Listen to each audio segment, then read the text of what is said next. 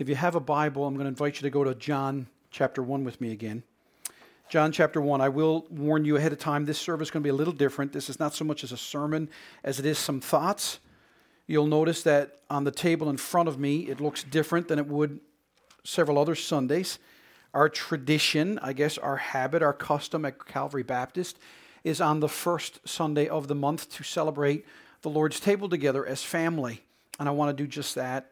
So I just want to do a few thoughts out of John chapter 1. I'm going to read. I just love the power of reading God's word. Share a few thoughts with you, and then we're going to prepare ourselves for the table of the Lord this morning.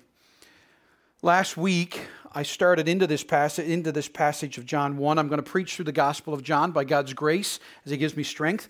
Last week I started out by asking you a question. And that question was, how would you introduce Jesus? So if somebody asked you, Who is Jesus? How would you introduce him? And ultimately, we learned that John starts out in his gospel by emphatically saying, Jesus is God. And I need to make sure we all understand that because this table means nothing if you don't believe and really hold on to the fact that Jesus is God. He is human. He came into creation. He came as one of us. He felt things. He suffered things. He endured things. He could bleed. He, he did all those things. He grew in wisdom and, and stature, as Luke tells us. He experienced all those things as a son, as a stepbrother, as, as, as all those types of things. But never lose sight of the fact that he was God. He was and is God in the flesh. And so today, on this first Sunday of October, as you've all seen, we've just prayed over the Churchill family as we celebrate the Lord's table. I just want to read these 18 verses and I want to nail down a little further three big ideas about Jesus, okay? And you can find them in my title. As we come to the table of the Lord, I want to just encourage you with this Jesus is God. Jesus is creator. And finally, Jesus is Savior. And if he's not all three, then this is a useless exercise. It means nothing. It is simply nothing more than a weird religious rite and ritual that we have. But if he is Jesus, and if he is the Creator, and he is the Savior, then I pray that today this will be special beyond your imagination. Look at John chapter 1, verse 1, where the apostle writes and says, In the beginning, very reminiscent, remember, of Genesis 1 1. In the beginning, God said, In the beginning was the Word. And the Word was with God, and the Word was God. That's Jesus is God. Here, Jesus is the Word. In two weeks' time, when I preach again, it, we'll learn about this word. It's the Logos. He is the Word. Verse 2 He was in the beginning with God. Now, notice Jesus is the Creator. All things were made through Him, and without Him was not anything made that was made. If you see it and it was made, Jesus made it. Now, verse 4 and 5, Jesus is the Savior. In him, Jesus was life, and the life was the light of men and the light shines in the darkness, and the darkness has not overcome it. I can't wait to unpack that for you in two weeks, but this tells you everything you need to know. Now, remember, we got a commercial. Now we're going to hear about John the Baptist in verse 6 and 7 and 8. There was a man sent from God whose name was John. He came as a witness to bear witness about the light. So, John was sent to tell us about Jesus. He was a witness about the light, and all that all might believe through him. He was not the light, but came to bear witness about the light. Now we're back to Jesus again. The true light, Jesus, which gives light to everyone, was coming into the world. He was in the world, and the world was made through him. There's Jesus as creator again. Yet here's the tragedy. Yet the world did not know him. John explains it further. He came to his own, and his own people did not receive him.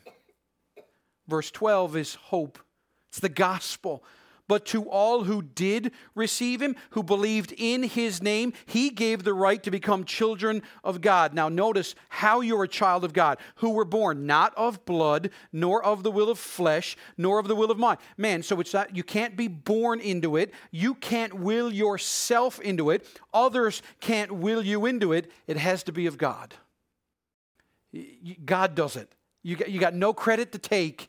You got nothing to brag about except Jesus Christ himself. Now, notice verse 14. And the Word became flesh and dwelt among us, and we have seen his glory. Glory is of the only Son from the Father, full of grace and truth. There is both humanity and divinity collide. Notice the beginning. And the Word became flesh and dwelt among us. God in the flesh. Jesus became flesh. Now, notice, we have seen his glory. Glory is of the only Son from the Father. There's his divinity, full of grace and truth. And then again, commercial. John the Baptist, verse 15, John bore witness about him and cried out, This was he of whom I said, He who comes after me ranks before me because he was before me. Here is John declaring, Jesus is God. He's better. He ranks more than, than me because he was before me. Yet John was physically older than Jesus. And yet here's Jesus proclaiming, or John proclaiming that Jesus is before him. So, verse 16 now to 18 for from his fullness. What fullness do you think John's talking about if it isn't his divinity?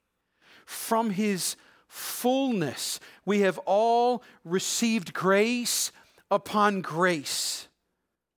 For the law was given through Moses. Grace and truth came through Jesus Christ. Now, here's the full sum total of it no one has ever seen God. The only God who was at the Father's side, he has made him known. That's Jesus again. J.M. Boice puts it so well when he muses about the Gospel of John. He says, I think that John would have done very well in one of our universities, down at Memorial today, maybe. See, when you write a paper in a university, the best way to do it, although you can be more subtle than this, is to say in your opening paragraph what it is that you're setting out to prove.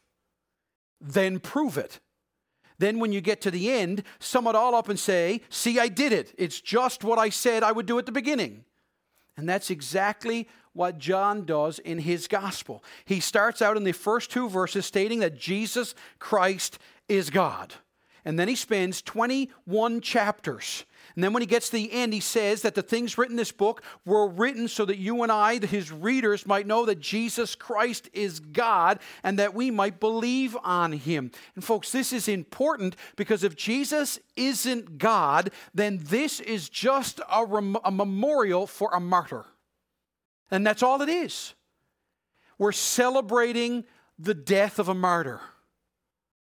But if he's God, then this table represents life and hope and eternity.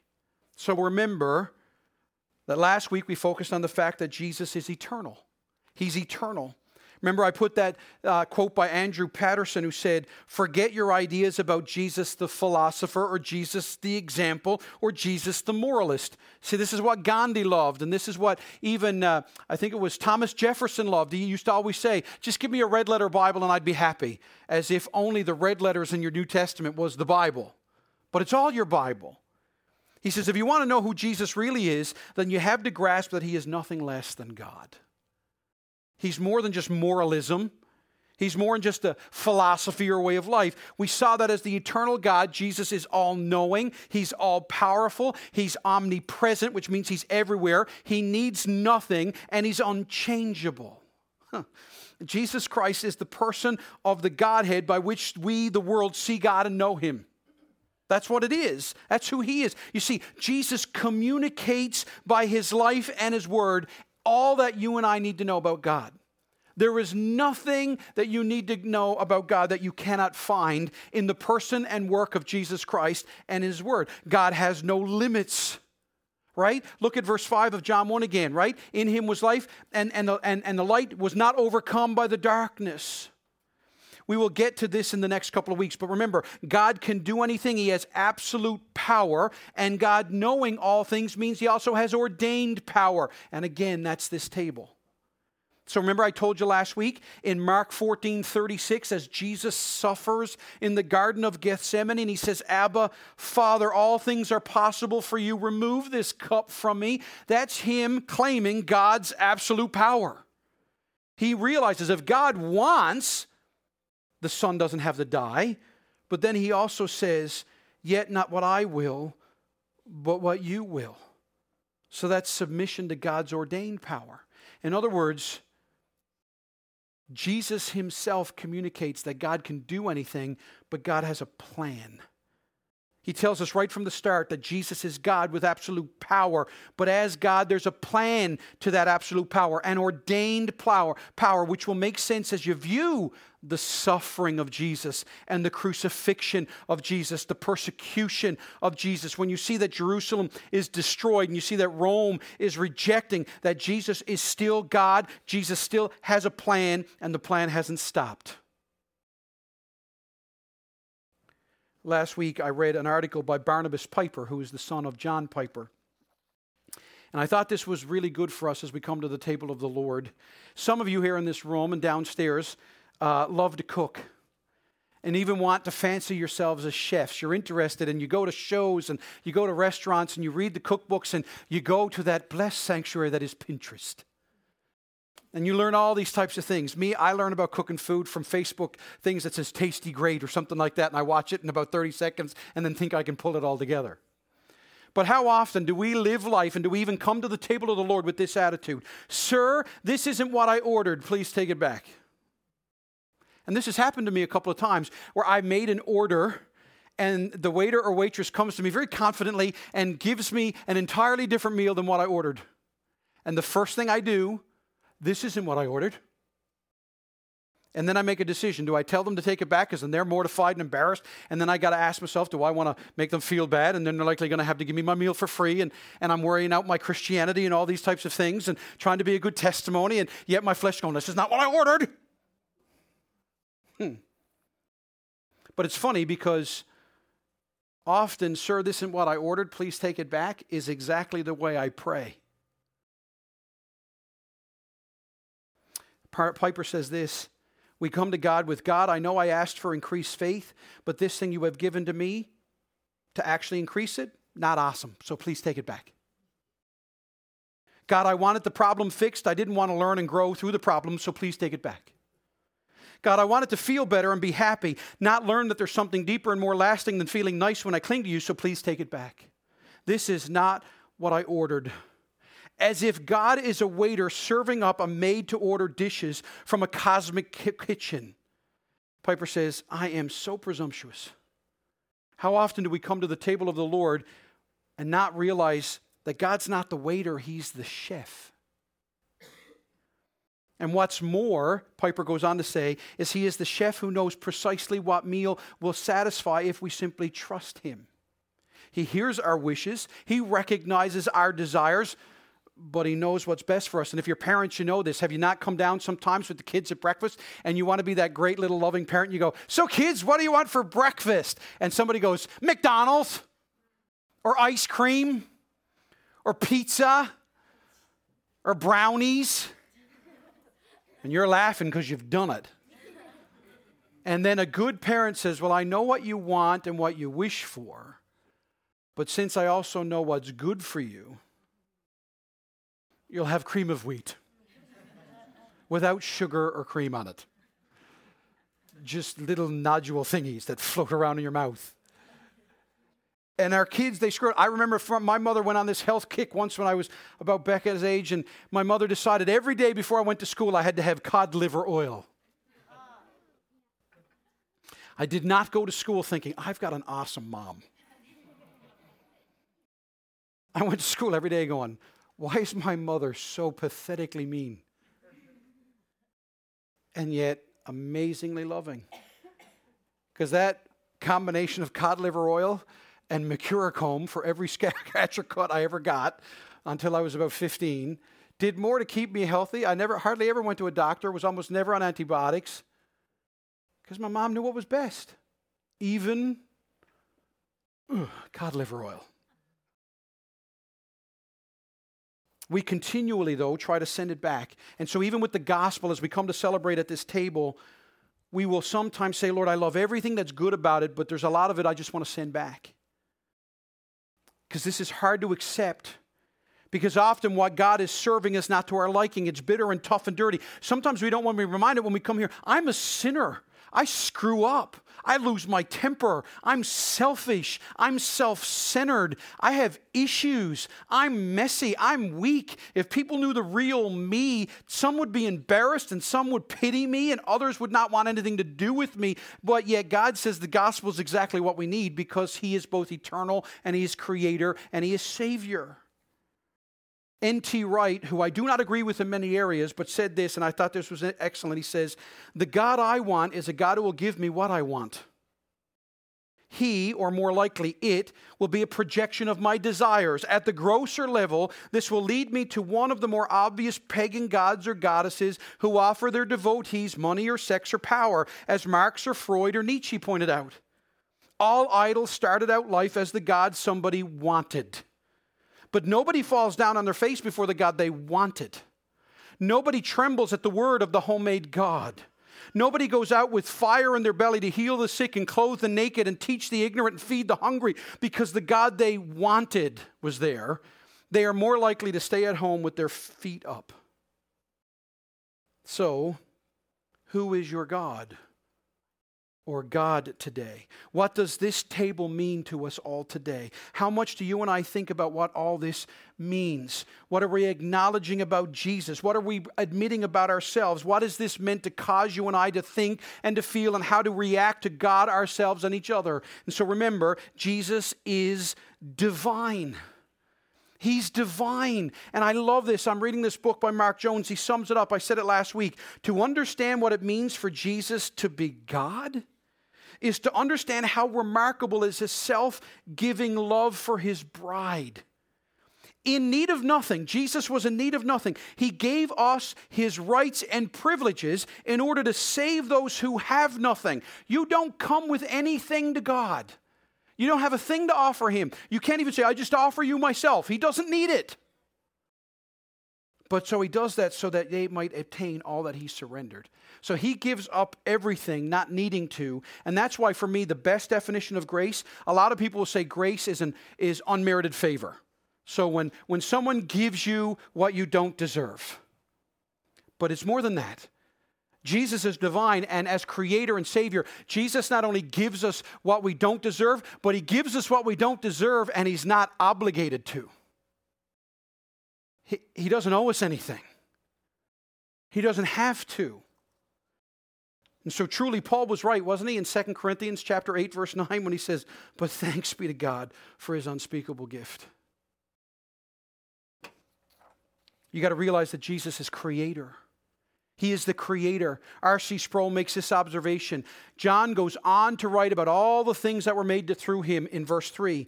Jesus is now identified as the incarnation, God in the flesh, that member of the Trinity by whom and for whom and in whom all things were made. In this extraordinary statement, John says, The one I'm going to tell you about, the one in whom there is life, the one in whom I want you to believe, is the one who created you in the first place. Basically, John's saying when you recognize that Jesus is God and you just trust, you're basically going, I know you are my creator, so I will trust you. Do you know how many times I've asked all three of my kids to trust me simply because I'm their dad? Many times. Because I love them. I'm desperate to do what's good for them. And yet I'm imperfect. I fail. I'm selfish.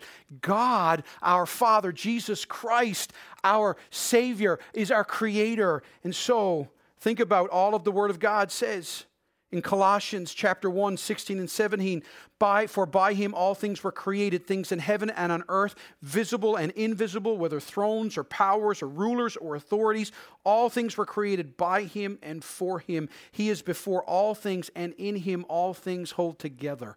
That is both the cosmicness of it and the minuteness of it. It was R.C. Sproul who said, In God's creation, there's not one maverick molecule. In fact, in my studies about this, I learned that we have what we, as far as Einstein and the, and the uh, telescopes tell us, we have seen about up to a tenth of what we think the universe might be. But we think there's about uh, hundred billion stars in a galaxy, and we're pretty sure there's at least 10 million or more galaxies. And when you add it all up, you get to some incredible number that just in stars in the galaxies that we know of, there's likely somewhere, and this is a word, apparently this is a number, it's 10 octillion which is apparently a 10 with 22 zeros after it. And the psalmist tells us that Jesus has named all the stars. So is that grand? But then Matthew tells us that he knows the hairs of your head. It's that specific. And so Revelation states in Revelation 4:11, "You are worthy, our Lord and God, to receive glory and honor and power. Why? For you created all things. Notice this, and by your will they were created and have their being." And Jesus is our savior. Jesus is our savior. He's your God and your creator and your savior. Here's three things about this as we come to the table of the Lord. Jesus is life. John 1 4. In him was life. And Jesus is the answer to life. Jesus isn't just the answer to what you think your perceived needs are. He's the chef, remember? He's the answer to your needs, what they really are. And Jesus has the power over life, His and mine. Now, let me give you the grandioseness as we come to the table of the Lord. Revelation 21. Now, everybody loves the first part of Revelation 21. It is often read at funerals although it's a bit morbid. But it is, you know, and he shall wipe away all tears from their eyes, and there'll be no more sorrow, and no more crying, and no more death, and no more weeping, and all. But we forget to get towards the end of the chapter. Okay, in Revelation 21 22, John says, And I saw no temple in the city. So there's this beautiful new Jerusalem coming down from God, right? The bride. And he says, Why is there no temple in the city? For its temple is the Lord God Almighty. Notice this, and the Lamb. That's Jesus. And the city has no need of sun or moon to shine on it. Why? For the glory of God gives its light, and its lamp is the Lamb.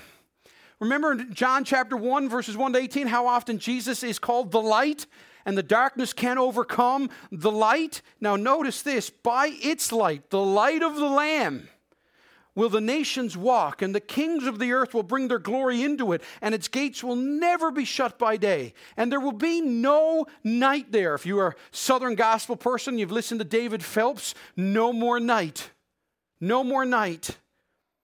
They will bring into it the glory and honor of the nations. But notice this but nothing unclean will ever enter it, nor anyone who does what is detestable or false, but only those who are written in the Lamb's book of life. See, it's funny to me how many people want to go to heaven, but they don't realize where heaven is. Heaven is where God is, where God's will and way and His holiness and everything about Him is done His way. See, everybody wants what the rich young ruler wants. How do I get to live with all my stuff and live forever? And Jesus calls him out on that. This table before us is meant to remind us that of this reality but it does give us some final observations and warnings. You see, to know Jesus is to have life eternal. Remember, Jesus in John 17 in that prayer said, And this is eternal life, that they know you, the only true God, and Jesus Christ, whom you've sent. If you want to have eternal life, know Jesus. But to reject that is to our doom and our ruin. In John 8, Jesus says, I told you that you would die in your sins. Now, what's the premise of that? For unless you believe that I am He, you will die in your sins. If you won't believe that Jesus is God and Creator and Savior, you'll die in your sins.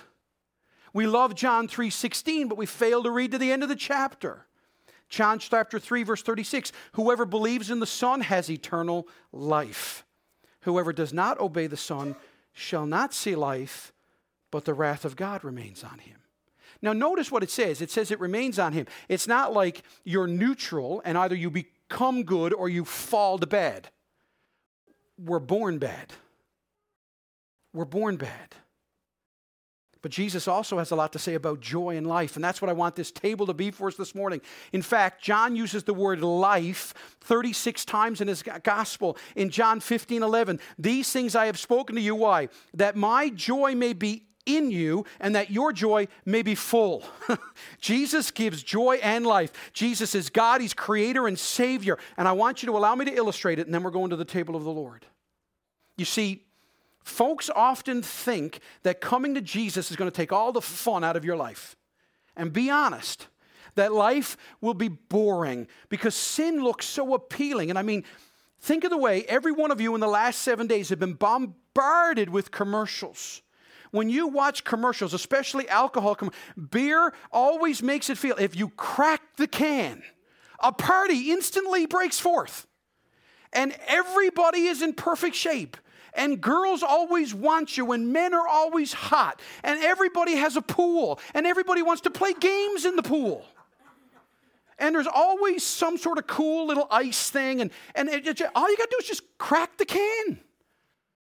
And it just shows everything's great. You're wanted and you're desired, and everybody's happy. And instantaneously, people show up and whisk you off to concerts. And I have never had that happen.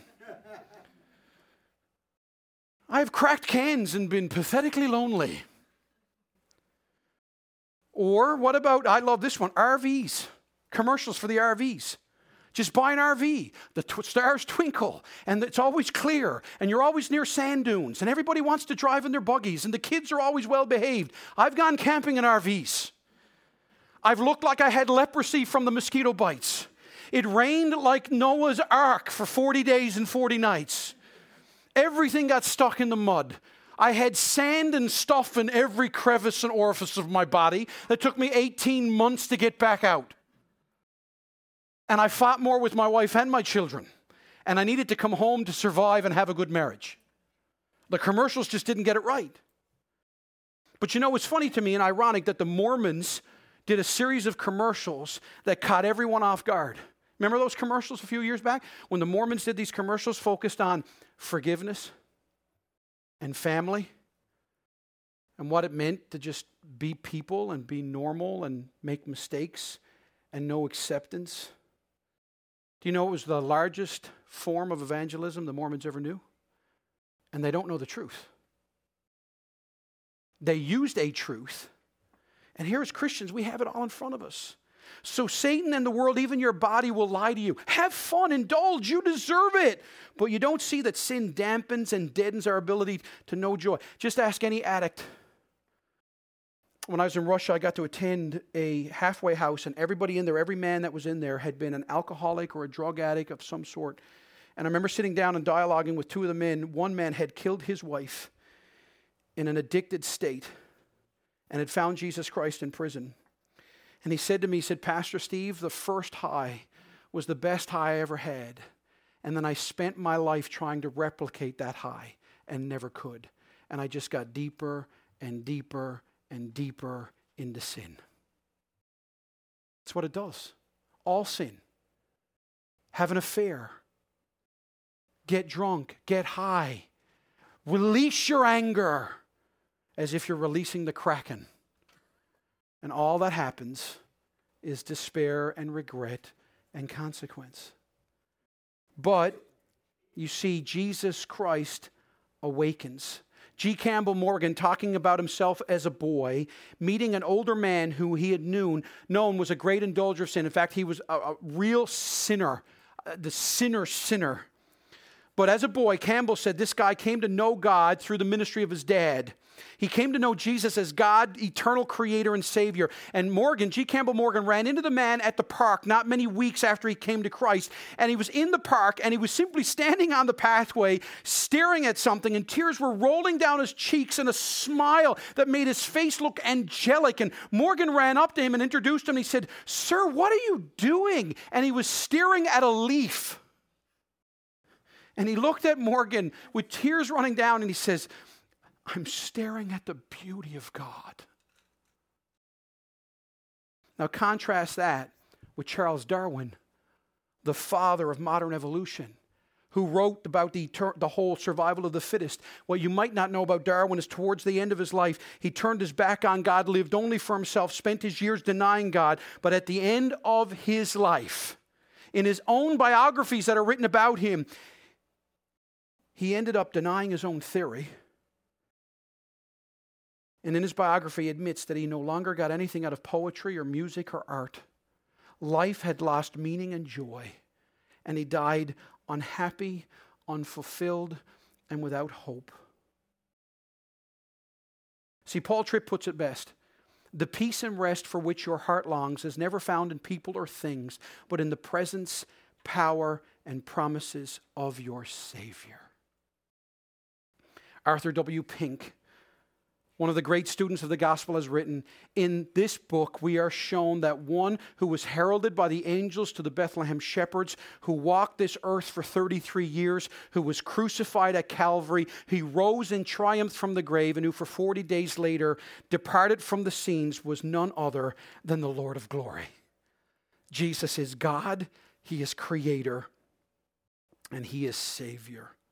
And that means that God can be known this table is only important if you believe I, I know who this table is about because I know Jesus, thus I can know God. John 1:14 tells us this. He has made him known. It means that Jesus knows us. He knows you just as you are. He's more than just, we learn that old Southern gospel song, he's more than just the champion of love. He is love. Whatever he does, he does from eternity with authority and power. He's the light of the world. Jesus doesn't give you answers to your questions, he presents himself as the answer to your questions, your problems, your doubts, your fears. If you want to see what it looks like to be in real life, just look no further than your Bible. Read about Zacchaeus, the woman at the well, the woman caught in adultery. And so the question as we come to the table of the Lord is this Will you trust Him? Will you trust Him? And folks, it doesn't have to be complicated to be profound. Will you read your Bible? It means read your Bible. I want to read this prayer in closing as I'm going to ask Paul and Daniel and Jeff to come forward, please. My friend Scotty Smith, I often do this. I write prayers. He's been very gifted to write prayers, but I think that's a great way to finish this little time of thought. So, Paul, you come forward, and Daniel and Jeff. Scotty Smith, quoting Romans chapter 4, verse 4, says this Now to the one who works, talking about you and I, wages are not credited as a gift, but as an obligation. You know what that is? My, our oldest son is out at Bull Arm. He's been working pretty, pretty straight, and he called me. He gets paid on Wednesday. He's going to get what he worked for, right? You've all done that all week, right? For the one who works, wages are not, not credited as a gift, it's an obligation. However, to the one who does not work but trusts God, who justifies the ungodly, their faith is credited as righteousness. So this table is only important. If you come going, I didn't work for this. I didn't earn it, I did nothing. God did it all. David says the same thing when he speaks of the blessedness of the one to whom God credits righteousness apart from works. And he quotes that psalm Blessed are those whose transgressions are forgiven. You remember hearing about that in the liturgy this morning? Whose sins are covered. Blessed is the one whose sin the Lord will never count against them. Scotty Smith says, Dear Heavenly Father, this scripture contradicts everything we assume about the way life is supposed to work. We expect to get what's coming to us. We demand fairness, an honest return for our labor, time, and sweat. But the gospel flies in the face of unconventionality, predictability, and normalcy. Thank you for not being fair with us. Thank you for being outrageously generous, immeasurably kind, and scandalously good. What we could never earn, your perfect righteousness, you credited to us as a gift. What we fully deserve to be dealt with according to the wages of our sin, you'll never do so. What we cannot imagine that you would justify ungodly people like me, you've joyfully and legally done. Because of Jesus' once for all finished work, our transgressions are forgiven, all of them. Our sins are covered, every one of them, and you'll never hold us guilty for any of our trespasses, not one of them. In our scripture of the day, King David called such people blessed. We call them rich beyond all measure. Thank you for reconciling us to yourself through Jesus and for placing us in your now forever favor. Thank you for not only removing all condemnation for our sins, but for replacing deserved judgment with your exuberant jubilation. Thank you for not just welcoming us, but wanting us. Though we're glad to go to heaven one day, we're thrilled, thrilled you already delight in us fully this day. And all God's people said, Amen. Father God, I thank you for this opportunity just to think highly of you as our God and Creator and Savior. And now, as we come to the table of the Lord, Father, we shall do as our Lord commands. We proclaim that our Lord Jesus was sent by you, the Father, into the world that Jesus took upon himself our flesh and blood, and he bore the wrath of your holiness against our sin. We confess that Jesus was condemned to die that we might be pardoned and suffer death that we might live. And this morning we proclaim that he is risen to make us right with God and that he shall come again in the glory of his new creation. And this we do now and until he comes again. In Jesus' name, and all God's people said, Amen.